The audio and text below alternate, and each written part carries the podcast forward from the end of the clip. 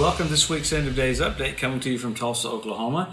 This last weekend, we we're at the Revive Conference here in Tulsa at our home church, World Outreach Church. Had a great time. And if you're anywhere near Owasso this weekend, we'll, we'll be at Life Revolution Church in Owasso Friday night. And then Sunday morning, Sunday night, Monday night, we'll be in Princeton, Minnesota.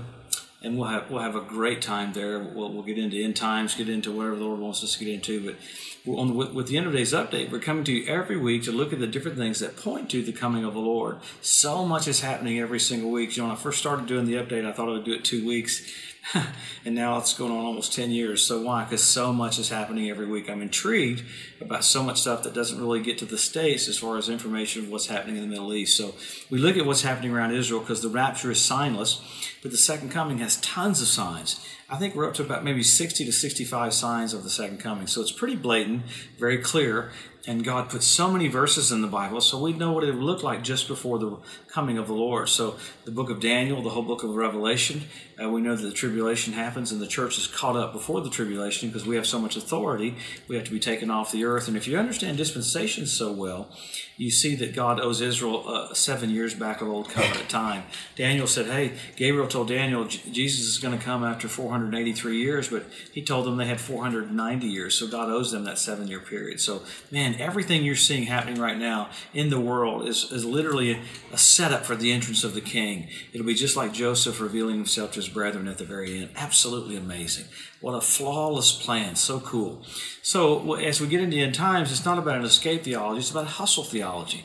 When we see the finish line, we run faster. So, so much to do in a short period of time. So, let's pick up with what's happened around Israel. Probably the biggest things were literally uh, Iran. How crazy. Iran attacks an Israeli oil tanker and not just an ordinary attack. They sent a drone, not just to fire missiles off a drone, but a kamikaze or a, they call it a suicide drone hit that tanker.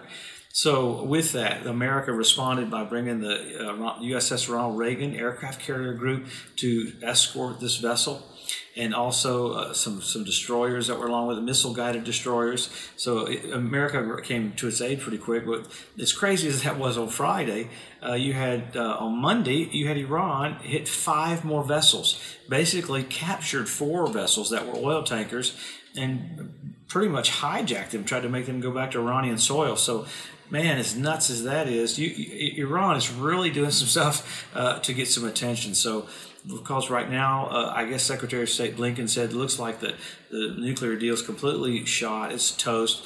Iran came out with all these stipulations that they had to have before they would do it again, and basically they don't want to do, make any changes. They just want to keep making nuclear weapons. It really a report came out showing how Iran's basically their thought pattern is and their doctrine is religiously to start an end times war with Israel it brings in their their Messiah, which is technically the Antichrist. So you're watching all this stuff with, with happening and I like that Blinken, the Secretary of State of the United States, he said, hey, it'll be a, a gathered a, response. So Iran goes, hey, if everybody attacks Iran, they're going to freak out. No, there's going to be a measured, gathered response to all of a sudden tankers being hit by suicide drones. So it'll be really interesting to see what follows up with that.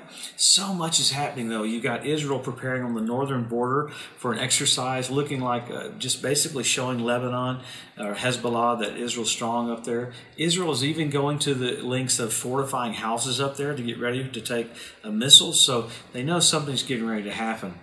And I, I, know we talk about Turkey a lot, but man, Turkey this like last week had something bizarre happen. You know how Turkey systematically positioned itself completely surrounding Israel. Well, this last week, uh, they opened up where one of the tombs were, where, where, Zeus was, and then you had fires break out in 25 cities simultaneously at 98 different uh, locations. So there's wildfires ravaging all over Turkey right now. Turkey's got that mentality. I believe they're going to be one of the main players to bring Russia down against Israel for the Ezekiel 38 war. So it's interesting to see all of those nations uh, show their cards and show their, their true colors. So you got things happening around the Temple Mount. Some of the uh, archaeologists that came in thought the third temple was getting ready to be rebuilt because there's so much uh, renovation going on at the Western Wall. And then you had Jerusalem's mayor say, you know what, it's time to expand the borders of the old city of Jerusalem, exactly what Zechariah said. So you got uh, things coming to pass right in front of our eyes that the Bible said so many years ago. So it's so cool. Uh, we're watching things get ready for the Lord to come back. So you had rabbis even talk about the weather, talking about the weather before the flood. So you had so much uh, crazy floods happening with China. You had volcanoes going off. You had an earthquake happening in Japan. So you got all these natural things along with all the asteroids. So uh, there's a lot of things meeting up together all at one time to show us how close we are for the king to come back. I, I do like that uh, what's getting ready to happen in the West Bank in Judea and Samaria. We talked about Ben and Jerry's last week, but man, there's getting ready to be an absolute push into the into Judea and Samaria, and it's really going to expose some true colors with the with the Israeli government. Because man, it's not about existence. It's about not about land for peace. It's about Israel has a right to have all the land. You had protesters in, in the Bronx, Palestinian protesters in the United States in the Bronx saying it's not about a two state situation. They said we want all of the land. Well, we know what's going to happen because of that. It'll be World War III, and then it'll be the Battle of Armageddon. So we're so blessed. We always go and look at the scriptures. So much is happening uh, behind the scenes with things in Israel, but we always go to the scriptures because number one, Israel's made a nation. Uh, now, after that, Jerusalem went back. Jesus said, The generation that sees those two events will not pass away till all is fulfilled. So you have that. You have the revival of the Roman Empire. You've got the Hebrew language restored. You've got the Ethiopian Jews brought back. You've got the fertility of the land of Israel. You have all these things happening. You've got the ritual baths around the Temple Mount fill up with water. You had foxes on the Temple Mount. You had fish show up in the Dead Sea. All these things that the Bible said you'd see just before the coming of the Lord. So we get into all this stuff. Why? Because He loves you so much. He wants you to lift up your heads. Your redemption is drawing nigh. So we have all that stuff you got 172 different species of predatory birds. You got men will be lovers themselves. You have selfie sticks. So you have tons of more physical, tangible signs. Don't you love it that the Lord did it that way so it'd be obvious to us?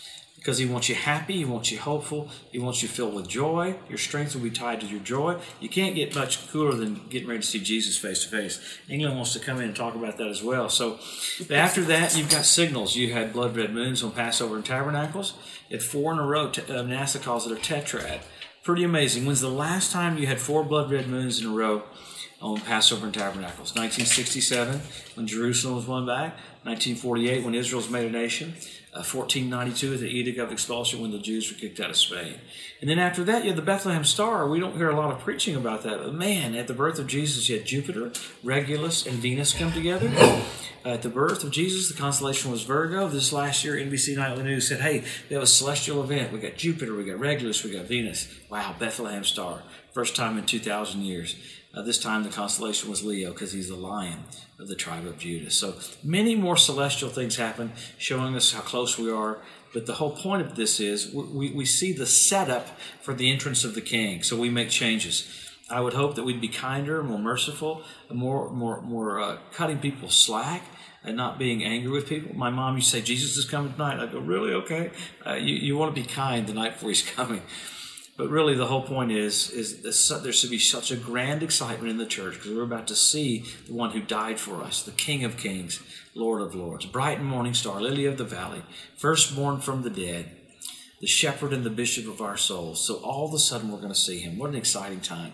Man, help your local church, help your local pastor, be more engaged, be more involved. Uh, this is it. Everybody goes, is this really it? I hear people say, oh, all these signs have happened before. No, they've never happened before. You got 60 some odd signs that have never happened before showing Jesus is coming in our lifetime. We're very, very, very privileged. Wow, about to see the King. Have a blessed, awesome week. We'll see you next Wednesday.